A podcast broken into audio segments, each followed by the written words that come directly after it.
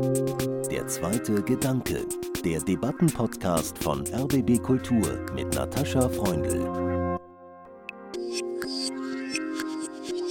Ich habe in diesem Jahr das erste Mal gestreikt. Ich war Teil der Berliner Krankenhausbewegung. Mhm. Und das ist einfach ein Problem. Was ist los in unseren Krankenhäusern? Wie werden wir versorgt? Wie werden die alten Leute versorgt? Und wie bekommen wir unsere Kinder? Das muss sich unbedingt ändern. Wir brauchen eben eine Geburtshilfe, die nicht davon ausgeht, von der Frage, was kann ein Krankenhaus zur Verfügung stellen, sondern die davon ausgeht, was braucht die Frau und das Kind, auch die Familie, die Begleitpersonen, aber wirklich zuvörderst die Gebärende selber. Wir haben viel gestreikt und wurden kaum gehört. Die Berliner Hebamme Maren Eismann meldete sich bei uns in der Live-Sendung Der zweite Gedanke zum Jahresende 2021. Und dieser Vorwurf von ihr, der saß. Das Gesundheitswesen war erst einmal Anfang 2021 Thema bei uns. Monate vor dem Streik der Berliner Krankenhausbewegung. Und jetzt hat es nochmal Monate gedauert. Andere Themen, vor allem der Krieg, haben sich vorgedrängt bis wir einen Debattentermin mit der Hebamme Maren Eismann und einer Vertreterin aus der Politik gefunden haben, passend zum heutigen Internationalen Hebammentag. Ich bin Natascha Freundl und begrüße nun ganz herzlich Maren Eismann hier im RBB-Studio. Sie ist seit 26 Jahren angestellte Hebamme in den Kreissälen von Charité und Vivantes Klinikum in Berlin-Friedrichshain. Freut mich sehr, dass Sie hier sind. Hallo. Hallo, vielen Dank ich freue mich sehr über die Einladung. Und ich begrüße ebenso herzlich in Bremen mit uns verbunden die Grünen-Politikerin und Vizevorsitzende und zugleich derzeit amtierende Vorsitzende im Gesundheitsausschuss des Bundestags, Dr. Kirsten Kappert-Gonter. Hallo, Frau Gonter. Moin, ich freue mich auch sehr.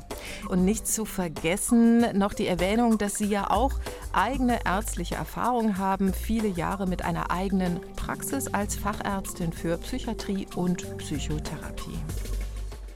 Laut Deutschem Hebammenverband werden 98 Prozent der Kinder in Kliniken geboren. In Berlin sind das jährlich 40.000 Kinder. Das ist eine Zahl vom Oktober 2021, Tendenz steigend.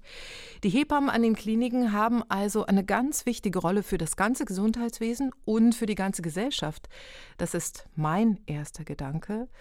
Und wir steigen ein mit fünf Stichworten zum Thema. Und diese ja, ersten Gedanken, das erste Brainstorming, das werden wir natürlich im weiteren Gespräch vertiefen. Und ich beginne mal mit Weltkulturerbe. Das Hebammenwesen soll nämlich auf die UNESCO-Liste des immateriellen Weltkulturerbes aufgenommen werden. Im bundesweiten Verzeichnis ist es dort schon seit 2016. Weltkulturerbe. Was bedeutet das für Sie, Maren Eismann? Für mich bedeutet es also ja sowieso etwas ganz Besonderes. Geburt ist einfach der Beginn unseres Lebens und es ist insofern ein Ereignis, was uns nie loslassen wird. Unser Leben ist davon begleitet.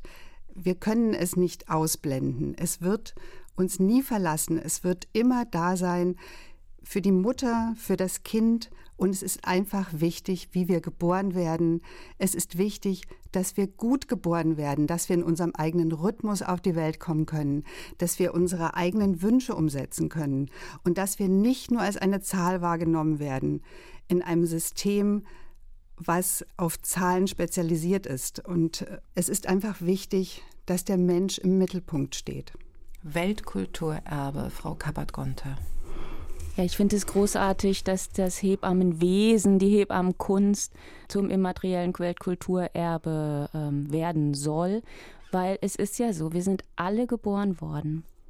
Und die Geburtserfahrung grundiert eben ja unser weiteres Leben. Und Hebammen sind für eine gute Geburtserfahrung unerlässlich. Und darum ist es relevant, wenn dieses Hebammenwesen auch durch so eine Anerkennung die Bedeutung zugeschrieben bekommt, die sie hat.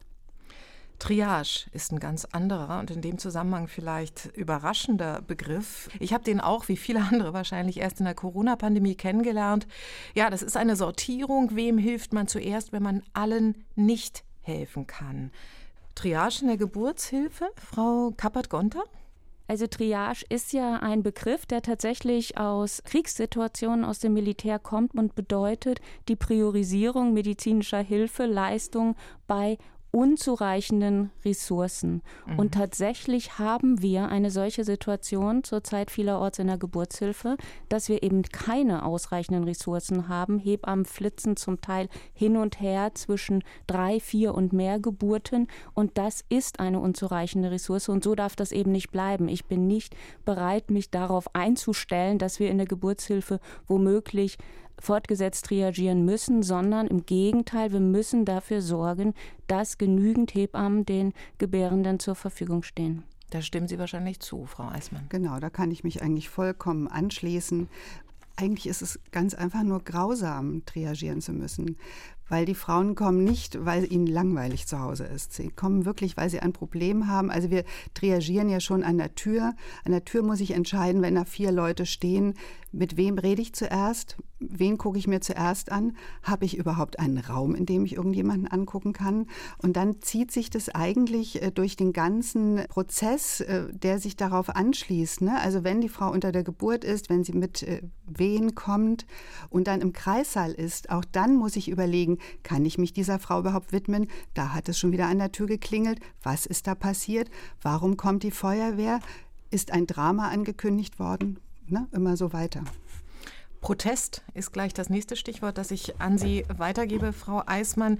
Sie haben 2021 zum ersten Mal gestreikt. Wie erfolgreich war Ihr Protest oder was hat er für Sie bedeutet? Also erstmal war für mich diese Form das erste Mal überhaupt, äh, dass ich gesagt habe, es geht so nicht weiter. Wir müssen raus, wir können uns nicht mehr verstecken und wir können auch nicht mehr sagen, wir, wir können nicht streiken, weil wir ja den anderen helfen müssen. Wenn wir nicht mehr da sind, können wir auch niemandem mehr helfen. Also das, da, da beißt sich ja wirklich die Katze in den Schwanz. Das ist ja ein wirklich ein Argument seit Jahrzehnten, ihr könnt das nicht, ihr seid äh, sozusagen die Nothelfenden. Aber wenn wir selber in Not geraten, wie viel können wir noch helfen? Und für mich war es einfach der letzte Strohhalm, es muss ich wirklich sagen. Also ich habe auch angefangen, nach Auswegen zu suchen, wie viele andere Kolleginnen. Und insofern war das für mich eine wirklich gute Sache, in diese Streikbewegung reinzugehen, in die Berliner Krankenhausbewegung und äh, diese Vernetzung mit den anderen Kolleginnen, auch aus der Pflege, aus der Altenpflege, aus den zuarbeitenden Bereichen hinzubekommen. Protest als letzter Strohhalm, Frau Kappert-Gonte?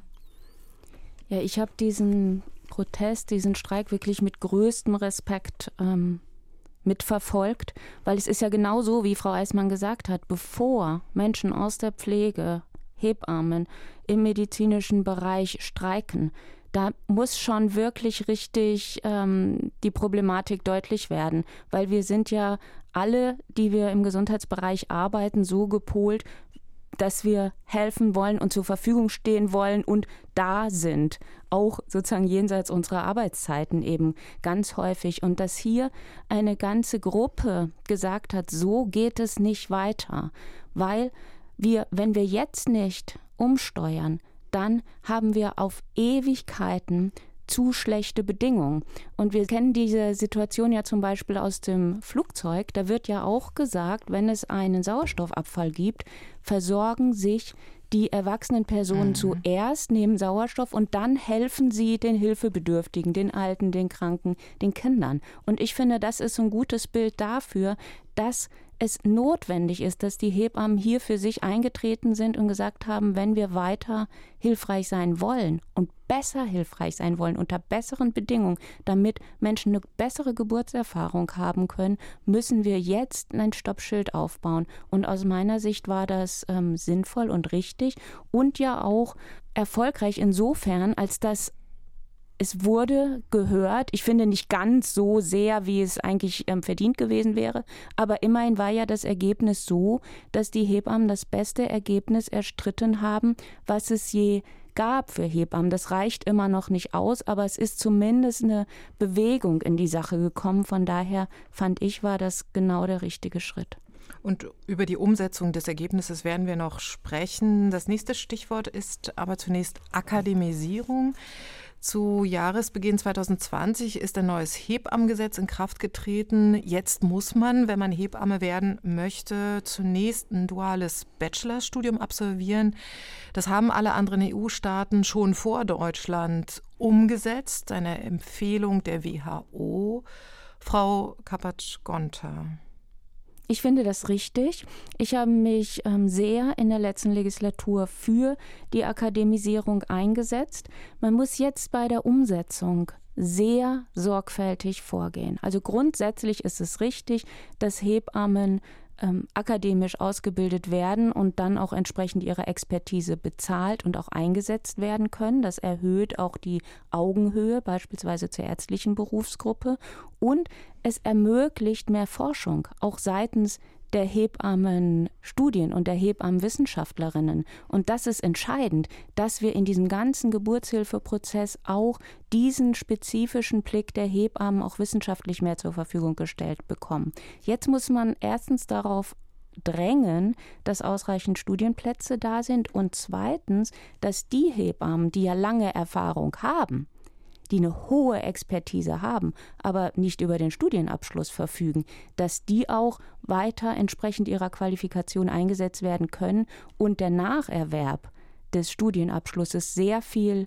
erleichtert wird. Da gibt es auch konfliktäre Situationen. Meine Position ist ganz klar, hier einen, einen, schnellen Abschluss zu ermöglichen. Und wir müssen auch darauf achten, dass erfahrene Hebammen auch welche, die eben keinen akademischen Abschluss haben, weil es das ja lange Zeit gar nicht gab oder nicht so üblich war, auch in der Lehre weiter tätig sein können, damit die Erfahrung, wir sprachen ja eingangs über die Kunst des Hebammenwesens, dann auch den neuen Studierenden zur Verfügung gestellt wird.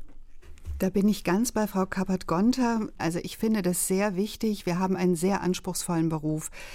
Die Berufserfahrung ist natürlich auf der einen Seite ein unglaubliches äh, Pfund. Ja, Pfund. Ja. Aber gleichzeitig brauche ich natürlich auch einen hohen Wissensstand. Und wenn ich sehr viel weiß, weiß ich auch, was ich alles weglassen kann und worauf ich mich einlasse.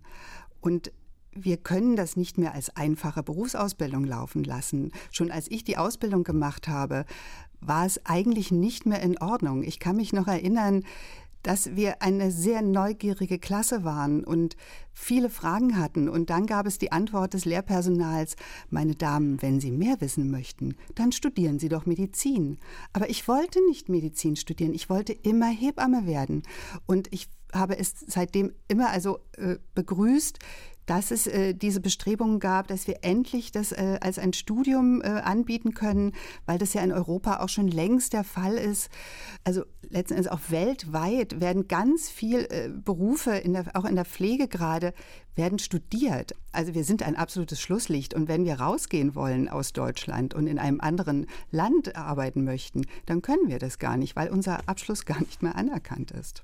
Also das heißt, es ist ja schon viel in Bewegung äh, für eine bessere Anerkennung des Hebammenwesens in der Theorie, aber in der Praxis äh, scheint es doch eklatante Mängel zu geben, sonst würden wir jetzt hier nicht sitzen und sonst hätten Sie damals auch nicht angerufen bei uns, Frau Eismann, und gesagt, es muss sich etwas ändern.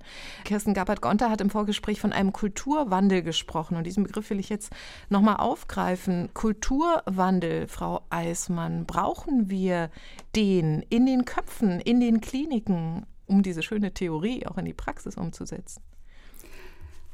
Ja, ich denke, dass es ganz wichtig ist, dass letzten Endes der ganzen Gesellschaft nochmal bewusst werden muss, dass es wichtig ist, dass der Mensch in den Fokus gehört, dass es nicht egal ist, wie wir behandelt werden, wenn es uns nicht gut geht oder wenn wir in einer sensiblen Situation, wie es die Schwangerschaft und die Geburt darstellen, sind. Also äh, deswegen ja Kulturwandel. Leute, klatscht nicht nur von den Balkons, kommt einfach raus, stampft auf und sagt, bitte, das gehört uns. Wir sind hier die Gesellschaft und wir möchten, dass wir ordentlich behandelt werden, egal in welcher Situation. Und was für mich auch wichtig ist, es kommt dann immer so rüber, als wenn wir eigentlich als Bittsteller kämen. Aber auch wir sind doch Teile der Gesellschaft. Wir bezahlen auch unsere Beiträge. Wir zahlen auch Steuern. Also gehören nicht auch die Krankenhäuser uns allen?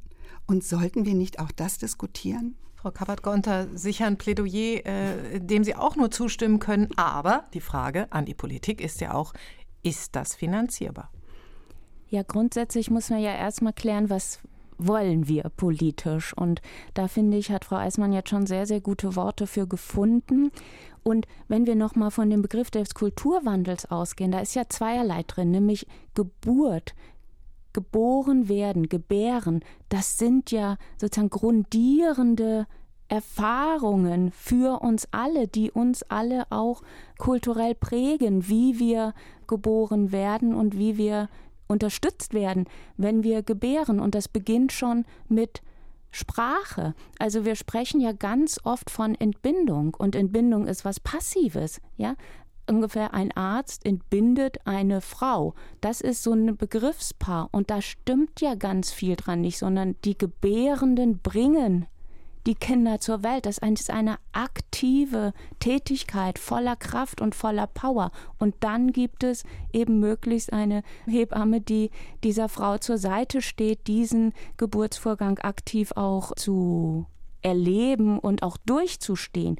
Und wir brauchen eben eine Geburtshilfe, die nicht davon ausgeht, von der Frage, was kann ein Krankenhaus zur Verfügung stellen, sondern die davon ausgeht, was braucht die Frau und das Kind, auch die Familie, die Begleitpersonen, aber wirklich zuvörderst die Gebärende selber. Was braucht die, um diese auch ja elementare Lebenserfahrung gut durchleben zu können. Und wenn wir uns darauf einigen, dass es ein so wichtiger Moment ist, und zwar nicht nur für Frauen, ja, für Gebären, das wird ja oft getan, so ungefähr, das ist ein Frauenthema. Wir sind alle geboren worden. Das und das Sterben ist das Thema, was uns alle angeht. Und wenn wir das gemeinsam anerkennen, dann können wir auch sehen, dass wir natürlich die Finanzierung zur Verfügung stellen müssen, die dafür notwendig ist. Und es ist sogar so, dass wir im Moment in der Geburtshilfe gar nicht so wenig Geld ausgeben. Aber wir haben eine ganze Reihe von Fehlanreizen. Da werden wir ja bestimmt gleich mhm. noch drauf kommen, dass der Kaiserschnitt zum Beispiel deutlich besser finanziert wird als die natürliche Geburt. Weil diese ganze Dimension Zeit, die ja eine Geburt benötigt und das nicht planbare, das wir gar nicht wissen, dauert das jetzt fünf Stunden oder 15, das wird in diesen Fallpauschalen, über die wir wahrscheinlich auch gleich noch sprechen werden, eben nicht ordentlich abgebildet. Und für den Kaiserschnitt, das ist gut planbar, dann gibt es eine erkleckliche Summe, die eben deutlich über dem liegt, was für eine natürliche Geburt an Erlös auch erzielt werden kann. Und daran sieht man schon, dass man auch innerhalb des bestehenden Finanzrahmens durchaus auch andere ähm, Ideen entwickeln kann, wie man hier zu einer vernünftigen Finanzierung kommt. Wir sprechen heute in der zweite Gedanke mit der Berliner Hebamme Maren Eismann und mit der amtierenden Vorsitzenden des Gesundheitsausschusses im Bundestag und Fachärztin Kirsten Kappert-Gonter über die Situation der Geburtshilfe in den Kliniken als wir im Januar 2021 hier in der Debatte über den Wert der Pflege gesprochen haben, da hat der Sozialwissenschaftler Stefan Sell von einer grandiosen Unterausstattung in der Pflege gesprochen, verursacht durch das von Ihnen, Frau Kappert-Gonter, jetzt schon angesprochene Fallpauschalengesetz, das seit 2004 verbindlich für alle Krankenhäuser gilt, wird auch DRG genannt für Diagnosis Related Groups. Können Sie, Frau Eismann, aus Ihrer Praxis, Sie haben ja täglich auch damit zu tun, erklären, wie dieses Abrechnungssystem auf Ihre Praxis als Hebamme sich auswirkt? Also das ist natürlich äh, schwierig zu sagen, äh, jetzt so und so, das und das ist jetzt passiert. Aber wenn ich jetzt mich zurückerinnere, wie waren die 90er Jahre in der Arbeit? In den 90er Jahren habe ich noch viel mehr originäre Hebammenarbeit leisten können. Ich bin wirklich bei einer Frau geblieben. Ich bin über Stunden bei ihr geblieben. Ich habe ihr die Hand gehalten, ich habe ihr beim Atmen geholfen, ich habe ihr den Rücken massiert. Jetzt kann ich das alles nicht mehr machen. Es fing einfach so ganz langsam an. 2004 wurde das eingeführt. Da war es noch nicht so spürbar. Aber 2008 habe ich nachgeguckt, fangen unsere Proteste an. Und da werden wir aber eigentlich noch nicht gehört. Und die Krankenhausleitungen sind noch davon überzeugt, dass das total richtig ist und diskutieren das eigentlich gar nicht mit uns. Es wird einfach immer problematischer, es wird immer mehr Arbeit, es verändern sich auch einfach Arbeitsabläufe, äh, muss man sagen. Es wird uns mehr Arbeit zugeteilt, die Administration schwillt wahnsinnig an.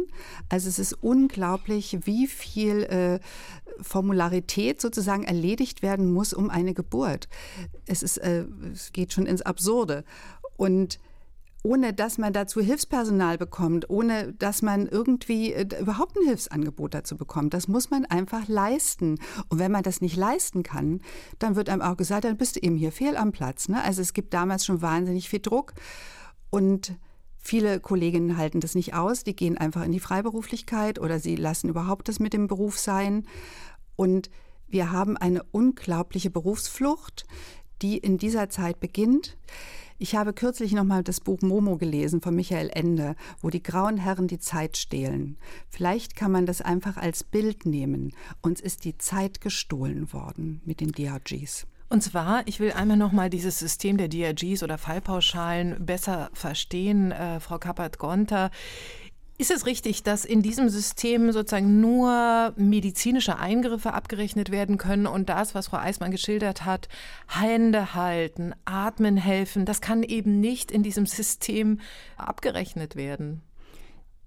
Diese DRGs, die, die funktionieren so, dass ein Mittelwert errechnet wurde, wo gesagt wurde, eine Geburt kostet so und so viel.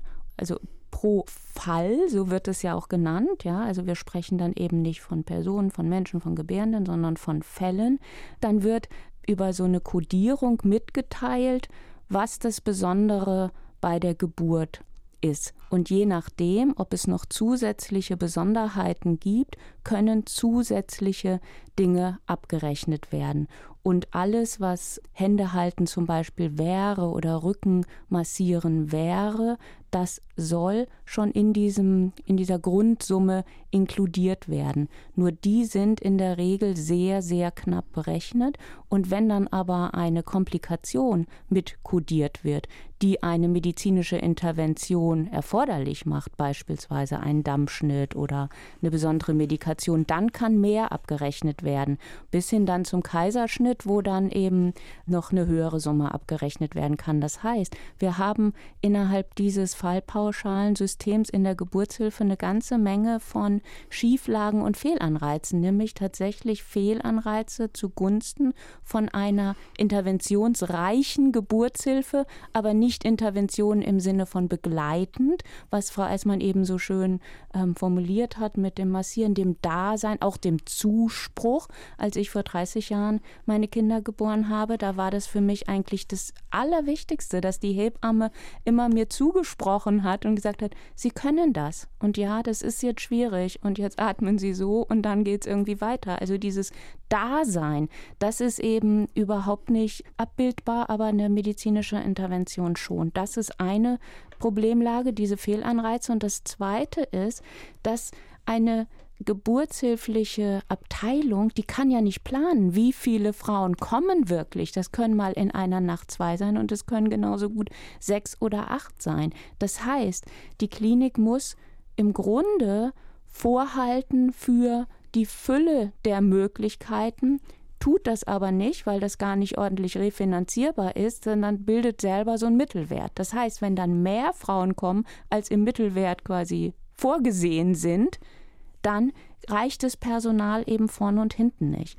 Und deshalb bin ich der Auffassung, dass man grundsätzlich erstmal diese Vorhaltekosten bezahlen müsste, also Vorhaltepauschal in den Kliniken zur Verfügung stellen muss. So haben wir es jetzt auch im Koalitionsvertrag hinterlegt. Ich halte das für einen elementaren Schritt, dass man erstmal sagt, das, was sozusagen dringend erforderlich ist, das muss da sein. Und wenn dann zwei Frauen kommen, ja, dann gibt es eben auch mal sozusagen mehr, als wir brauchen. Aber die Regel ist in den Kliniken heute, dass wir eben ständig weniger haben, als was wir brauchen. Und das ist ein zweites Problem dieser DRGs. Mhm. Nochmal zur Kaiserschnittrate. Die WHO äh, geht ja davon aus, dass 14 Prozent sozusagen realistisch angemessen ist, Kaiserschnittrate. In Deutschland sind das roundabout im Durchschnitt 30 Prozent, aber in manchen Krankenhäusern sogar 70 Prozent. Frau Eismann, haben Sie das beobachtet, dass das mit dem neuen Abrechnungssystem sozusagen zugenommen hat, dass man schneller gesagt hat, ja, es könnte Komplikationen geben, wir operieren lieber? Also ich würde jetzt mal für Berlin sagen, dass wir ziemlich gut sind mit der Geburtshilfe und dass wir uns nicht so sehr auf die Kaiserschnitte eingelassen haben. Da gibt es natürlich auch, sagen wir, da sickert es auch so ein bisschen. Also für mich ist so eine Erinnerung der Millenniumswechsel, da sind viele Frauen gekommen, die wollten gern einen Wunschkaiserschnitt haben. Mhm. Und das hätte sich ja auch schon damals gerechnet. Aber da waren die Chefs wirklich ganz klar, nein, das gibt es nicht. Also wir machen nicht den Kaiserschnitt auf Wunsch. Das kann man inzwischen so nicht mehr äh, sagen. Aber ich finde, dass es immer noch eine kleine Gruppe ist, die mit diesem Wunsch kommt. Für die meisten Frauen ist es eher, sagen wir, ein Drama ist vielleicht so hochgegriffen, aber die meisten stellen sich schon etwas äh, anderes vor, wenn sie ihr Kind auf die Welt bringen.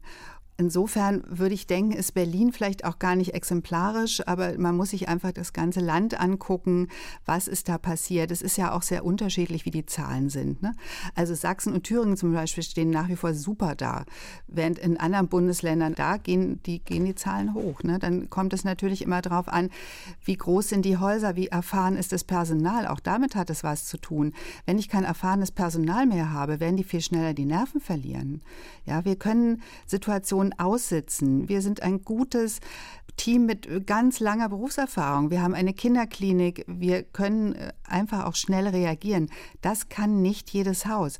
Deswegen entledigt man sich dann auch einfach äh, der Problematik über diese Variante. Mhm. Fünf Wochen haben Sie gestreikt im vergangenen Jahr, ab Mai 2021. Und ähm, Sie haben mir, Frau Eismann, über diesen Streik geschrieben, die Reaktionen ihrer Leitung in den äh, Chefetagen waren nicht entsprechend ihrer Erwartungen, zum Teil herablassend, die Verhandlungen zäh ohne Hilfe der Politikerinnen nicht voranzubringen. Jetzt gibt es ja einen neuen Tarifvertrag. Was ändert der?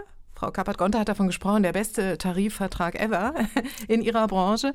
Äh, was ist daran das Beste und äh, wie steht es denn jetzt mit der Umsetzung? Also richtig gestreikt haben wir äh, erst ab September, aber im Mai haben wir angefangen. Die Berliner Krankenhausbewegung startet im Mai 2021. Und wir haben ein Ultimatum gestellt. Wir hätten das Ganze auch gern ohne Streik gemacht. Ne? Denn, wie gesagt, es ist einfach ein Problem für uns zu streiken und zu wissen, wir sind dann noch unterbesetzter als ohnehin. Und wir müssen irgendwie gucken, ne? was, was machen wir mit den Frauen, die zu uns kommen. Aber letzten Endes äh, ist das Ultimatum nicht beantwortet worden und äh, das letzte Mittel war eben der Streik und und es hat sich gelohnt. Wir haben einen guten Tarifvertrag ausgehandelt äh, für die Charité und für Vivantes. Wir halten ja ungefähr gut die Hälfte der geburtshilflichen Betten auch oder überhaupt der Krankenhausbetten in der Stadt. Insofern hat es natürlich auch eine Außenwirkung auch auf die anderen Krankenhäuser. Ganz konkret haben wir jetzt eine Vereinbarung, dass eine Hebamme, die Vollzeit arbeitet, 90 Geburten im Jahr leisten muss. Dazu könnte man vielleicht sagen, dass lange immer so eine Zahl von 118 Geburten rumgeisterte, die aber dann irgendwann hochgesetzt wurde, weil es ja auch externe Beraterfirmen gab, die sagten, naja, da kann man ja noch was rausholen, so eine Hebamme kann viel mehr schaffen. Letzten Endes war einfach die Geburtenzahl, die auf eine Vollzeitangestellte fiel, die bewegte sich in dem Rahmen zwischen 160 und 200 Geburten im Jahr. Schon da kann man ja sehen, 90 und 200 ist ja ein unglaublicher Unterschied. Und wenn ich nur noch 90 Frauen begleite unter der Geburt, dann kann ich einfach auch mehr Zeit haben. Ne? Und Zeit ist einfach was ganz Wichtiges. Und gleichzeitig sind einfach verschiedene Sachen uns äh, dazugerechnet worden, dass die Leitungen der Kreissäle nicht mehr mitarbeiten, was sie bis jetzt tun, sodass natürlich auch da Administration einfach liegen bleiben muss, ne, Sachen einfach schwieriger werden, dass ähm, die Ausbildung, die wir leisten, der Hebammenschülerinnen und jetzt auch der Hebammenstudentinnen, dass die extra gerechnet wird, dass ich nicht im Team mitlaufe, wenn ich eine Studentin an meiner Seite habe. Und was auch ganz wichtig äh, nochmal zum Studienthema ist, wir haben es durchgesetzt, schon im Gesetz äh, für das Hebammenstudium, dass 25 Prozent der Ausbildung angeleitet in der 1 zu 1 Betreuung sozusagen auch in der Anleitung sein muss. Und ähm, für die Pflege ist es so, dass da die Ausbildungszeit immerhin mit 15 Prozent jetzt auch festgeschrieben ist. Ne? Also dass die Auszubildende nicht mehr so mitläuft als billige Arbeitskraft und da kannst du da noch ein Bett schieben und ach, da muss dies und jenes gemacht werden. Nein, man hat ein Recht, die jungen Leute können das einfordern, können sagen, passt mal auf, das steht hier in meinem Auftrag und das muss erledigt werden. Und auch das ist eine ganz wichtige Sache, die wir da durchgesetzt haben und was sagen wir mal, das Beste äh, am Ganzen ist, dass wir den sogenannten Belastungsausgleich verhandelt haben. Was bedeutet, wenn wir unterbesetzt arbeiten, wenn wir einfach in schwierigen Situationen irgendwie unsere Dienste durchhalten, dass das ein belasteter Dienst ist, dann bekommt man dafür einen Punkt. Und in diesem Jahr ist es so, wenn ich neun Punkte gesammelt habe, dann bekomme ich für die neun Punkte einen freien Tag. Das ist noch nicht ausreichend.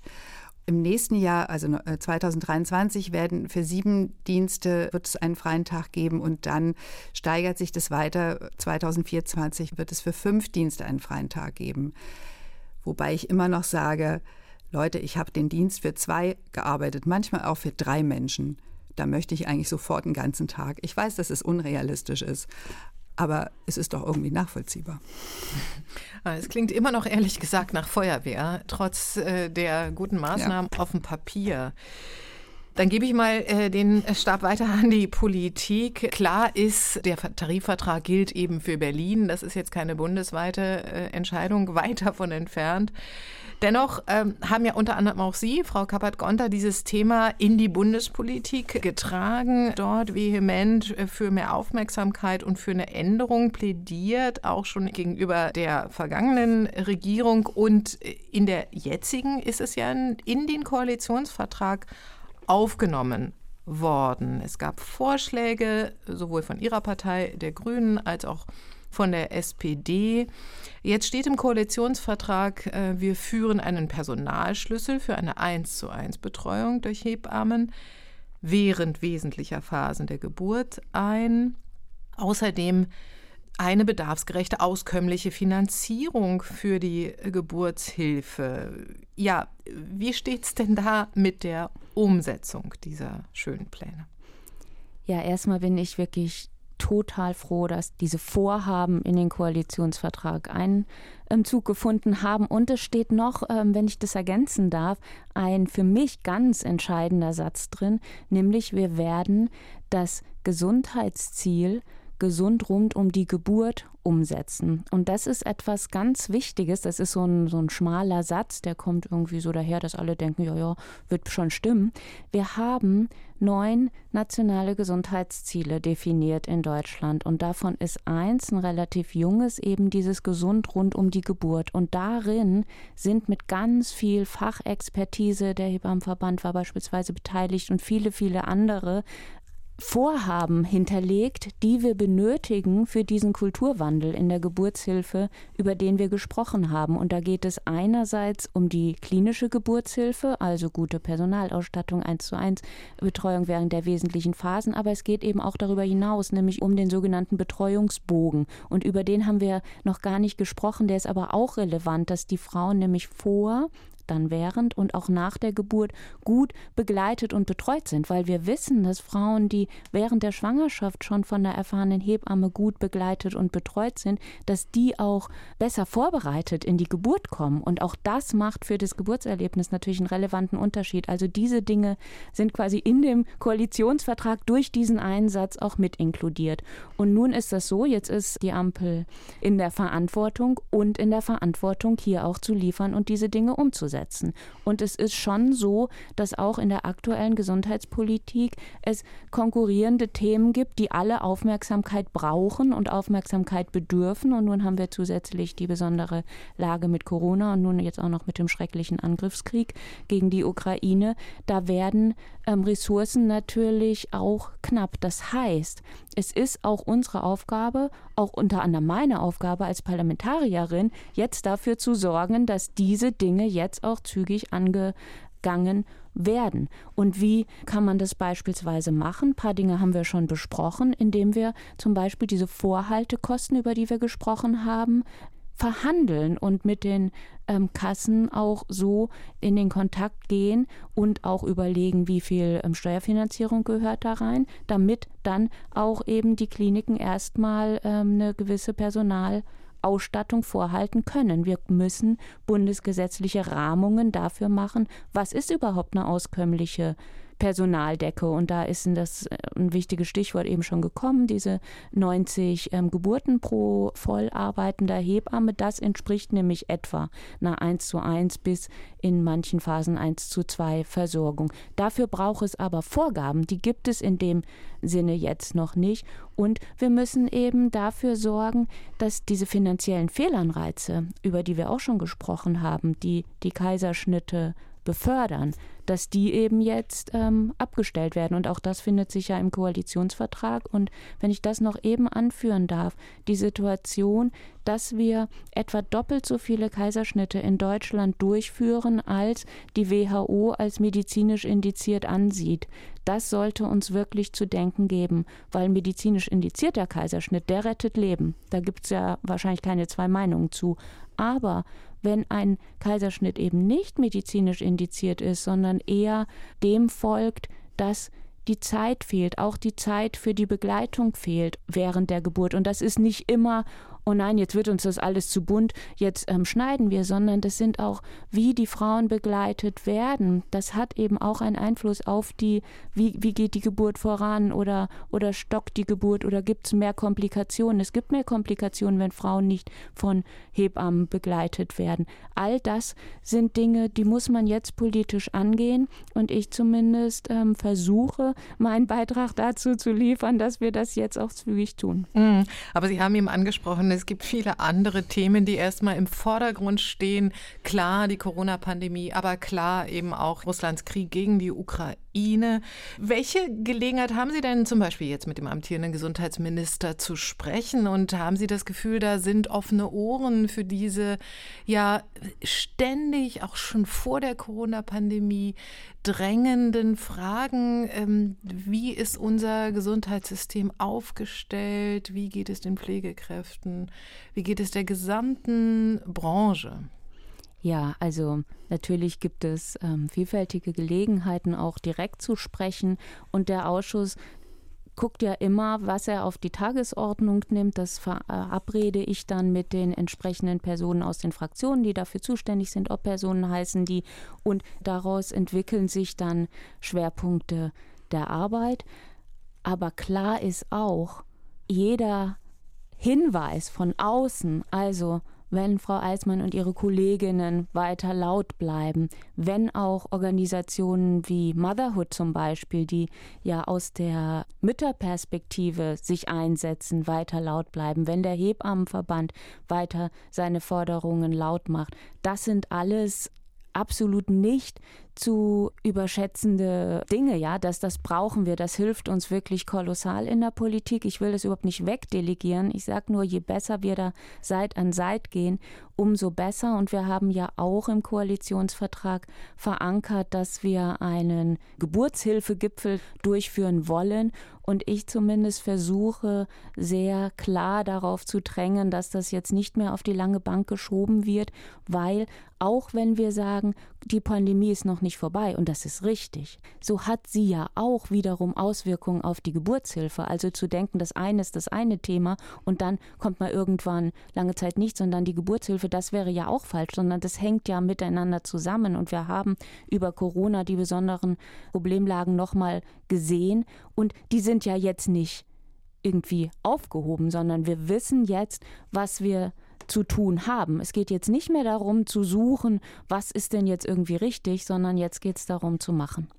Also Frau Eismann, Sie haben jetzt mit Frau Kerstin Gappert-Gonter ganz klar eine Mitstreiterin, eine Fürsprecherin äh, der Geburtshilfe. Aber es war, das muss ich an der Stelle auch nochmal äh, sagen, ganz, ganz schwer, jemanden aus der Politik zu kriegen für diese Debatte. Wir haben sehr viele Personen angefragt und wir haben nur Absagen einkassiert. Das spricht ja auch Bände. Deswegen ist jetzt Ihre Gelegenheit, Frau Eismann, ganz klare Forderungen an nicht nur die Politik, sondern auch an die Gesellschaft insgesamt zu stellen, was die Veränderungen bezogen auf die Geburtshilfe betrifft, die Sie ja bei uns schon in der Sendung im Dezember 2021 formuliert haben. Ja, ich bin erstmal sehr froh über das Gespräch mit äh, Frau Kappert-Gonter, weil sie mir in vielem äh, natürlich wirklich auch aus dem Herzen spricht und weil ich mich immer freue, wenn ich äh, Menschen kennenlerne, die mit uns gehen und die uns einfach auch verstehen, weil ich ganz oft das Gefühl habe, man versteht es nicht oder man dreht sich um und geht weg und es wird sich schon irgendwie alles so vertun. Und deswegen ist natürlich ganz klar meine Forderung, guckt hin, unterstützt uns. Ihr kommt alle in diese Situation. Geburt ist ein Thema, das uns nie verlassen wird. So leben wir einfach. Die Geburt gehört dazu. Und ich erwarte einfach von den Politikern, dass sie uns sehen, dass sie uns unterstützen, denn es ist wichtig, wie wir geboren werden. Ich erwarte auch von der Gesellschaft, ich erwarte von jedem einzelnen Menschen, kümmert euch darum, nehmt es nicht hin, wenn es euch äh, schlecht geht in den Krankenhäusern. Schreibt Briefe, seid laut. Wir müssen es nicht hinnehmen. Es ist unser Leben und es ist wichtig und es ist wichtig, dass es uns allen zusammen gut geht. Ganz herzlichen Dank, Maren Eismann, Hebamme in Berlin. Und, und vielen, vielen Dank, äh, Kirsten Kappert-Gonter in Bremen, amtierende Vorsitzende des Gesundheitsausschusses im Bundestag. Dankeschön. Sehr gern. Eine gute Geburt braucht oft ziemlich viel Zeit. Uns ist die Zeit gestohlen worden, sagt die Hebamme Maren Eismann. Im jetzigen System der Krankenhausfinanzierung ist eine gute, natürliche Geburt mit genügend Zeit nicht gewinnbringend. Es sind die zusätzlichen Besonderheiten, wie Frau Kappert-Gonter gesagt hat, also zusätzliche medizinische Maßnahmen. Dass das jetzt geändert werden soll und auch im Koalitionsvertrag so fixiert worden ist, das ist natürlich gut. Aber der Kulturwandel, der von so vielen Beschäftigten in der Geburtshilfe wie auch in der Pflege insgesamt gefordert wird, ist das noch nicht.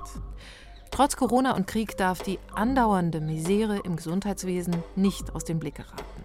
Das ist mein zweiter Gedanke. Ich bin Natascha Freundl und wie immer gespannt auf Ihre Gedanken.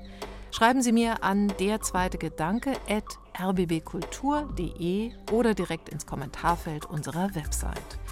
In der nächsten Woche geht es hier um die schöne neue Arbeitswelt zwischen Homeoffice und Kreativbüro. Meine Kollegin Carla Spangenberg spricht dann mit dem Schweizer Büroarchitekten Stefan Kammenzient, der das Zürcher Google-Büro geplant hat, und mit Theresa Hertwig, die gerade ein Buch über hybrides Arbeiten geschrieben hat. Tschüss und denken Sie weiter.